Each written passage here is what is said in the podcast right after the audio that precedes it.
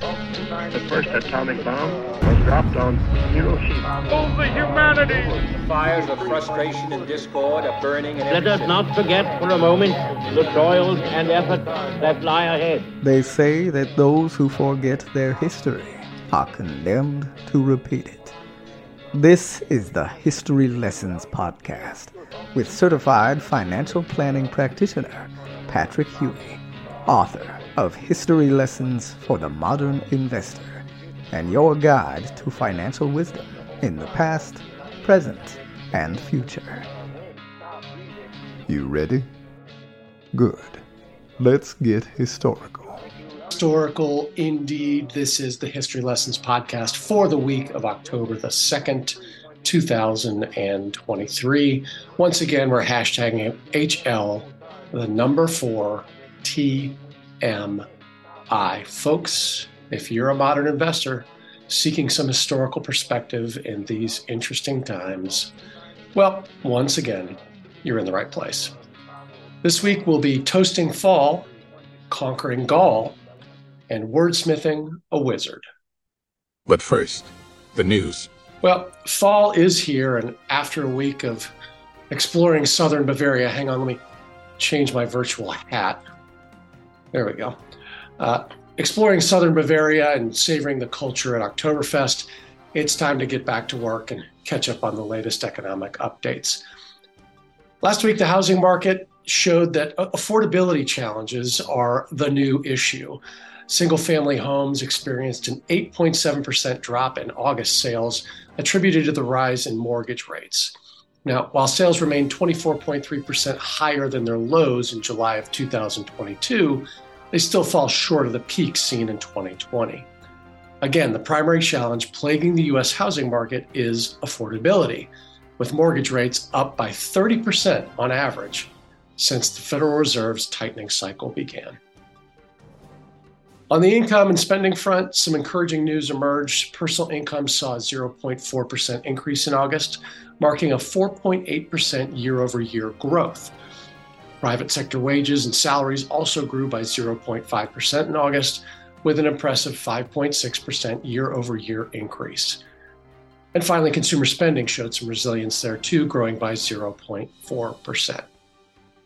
But really, last week, center stage was taken up by GDP not Q2, which held steady at 2.1% after final estimates. It's Q3, Q3 that's stealing the spotlight right now, with the Atlanta Fed's GDP Now model predicting a real GDP growth rate of 4.9% this quarter. That would mark the fastest growth rate since the early days of the COVID recovery. That news, along with another avoidance of a government shutdown, should be the toast of the town. Prost. Next up, we'll charge the Wayback Machine and head back in time for this week's history lesson. But first, this word. Interest rates are rising, and your annuity purchased in the last decade might not be keeping up, which means your financial plan may be falling behind. So if you own a deferred annuity, fixed, indexed, or variable worth more than $250,000, now is the time to review it and make sure it is doing all that it can for you and your financial plan. Let us help you keep your retirement on track. Introducing Victory Independent Planning. VIP turns complex financial matters into clear and confident solutions so you can relax and enjoy retirement whenever it arrives. Get the Annuity Review Kit now. This complimentary kit includes a variety of checklists, resources, and ebooks to review the fees, features, and flexibility, or lack thereof, in your current annuity contract. It will even help you assess your overall investment goals and the people who are offering you advice. Get the kit today because you can't teach an old annuity new tricks. To learn how VIP can help you review your annuity, click on the link in the show notes or go to victoryindependentplanning.com. That's victoryindependentplanning.com. Sign up for peace of mind today. Alexa, charge the Wayback Machine and set it for the year 52 BC. Charging Wayback Machine. On October 3rd, 52 BC, the leader of the Gauls, Vercingetorix, surrendered to the Roman general Julius Caesar. Uh, besieging the town of Alesia and working to subdue the Gauls in their own territory, Caesar found himself surrounded by their relief force. His process of investment, which is a military term meaning to cut off escape and communications in siege warfare, had obviously failed.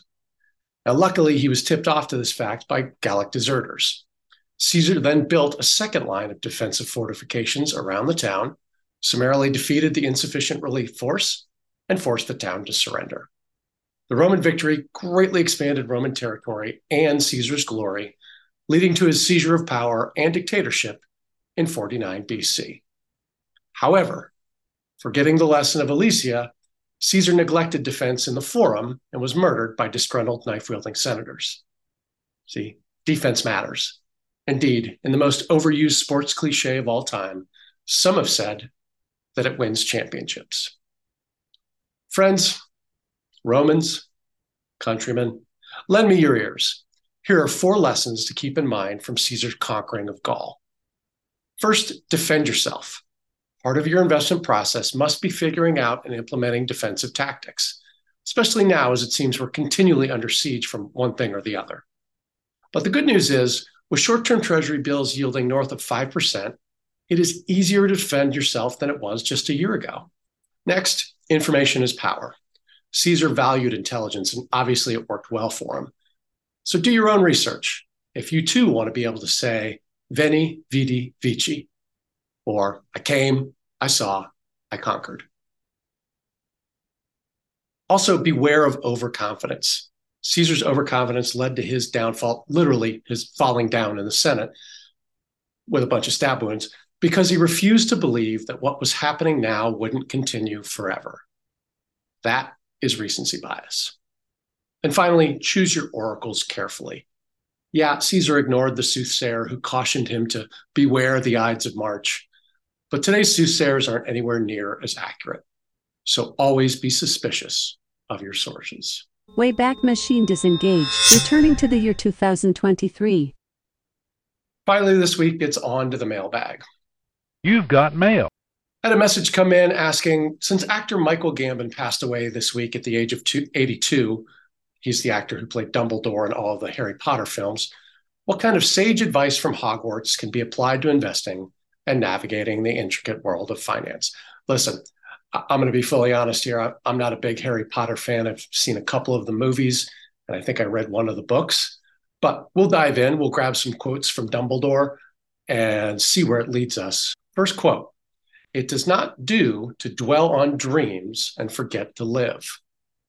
I like that one. Dumbledore's words here are reminding us of the importance of staying grounded in reality while pursuing our financial dreams, like retirement. While investing, it's crucial to set clear, achievable goals and not get carried away by grandiose fantasies. An investment strategy based on realistic goals is almost always going to yield better results. Quote Our choices show what we truly are far more than our abilities. Yeah, and finance your investment choices reveal your true financial character. Instead of focusing solely on your investment abilities or seeking shortcuts to quick riches, you really want to make thoughtful investment choices that align with your values and your long term objectives. Quote Happiness can be found even the darkest of times if one only remembers to turn on the light. Amen.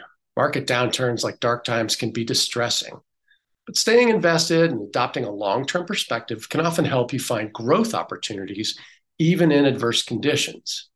Remember to focus on your financial goals and not be swayed by short term fluctuations. Quote Nitwit, blubber, oddment, tweak. Okay, whimsical words, but it's Dumbledore's reminder of the value of eccentricity. And yeah, that also applies to investing. Don't be afraid to be a little bit unconventional, and don't be afraid to think outside the box. Quote Words are, in my not so humble opinion, our most inexhaustible source of magic.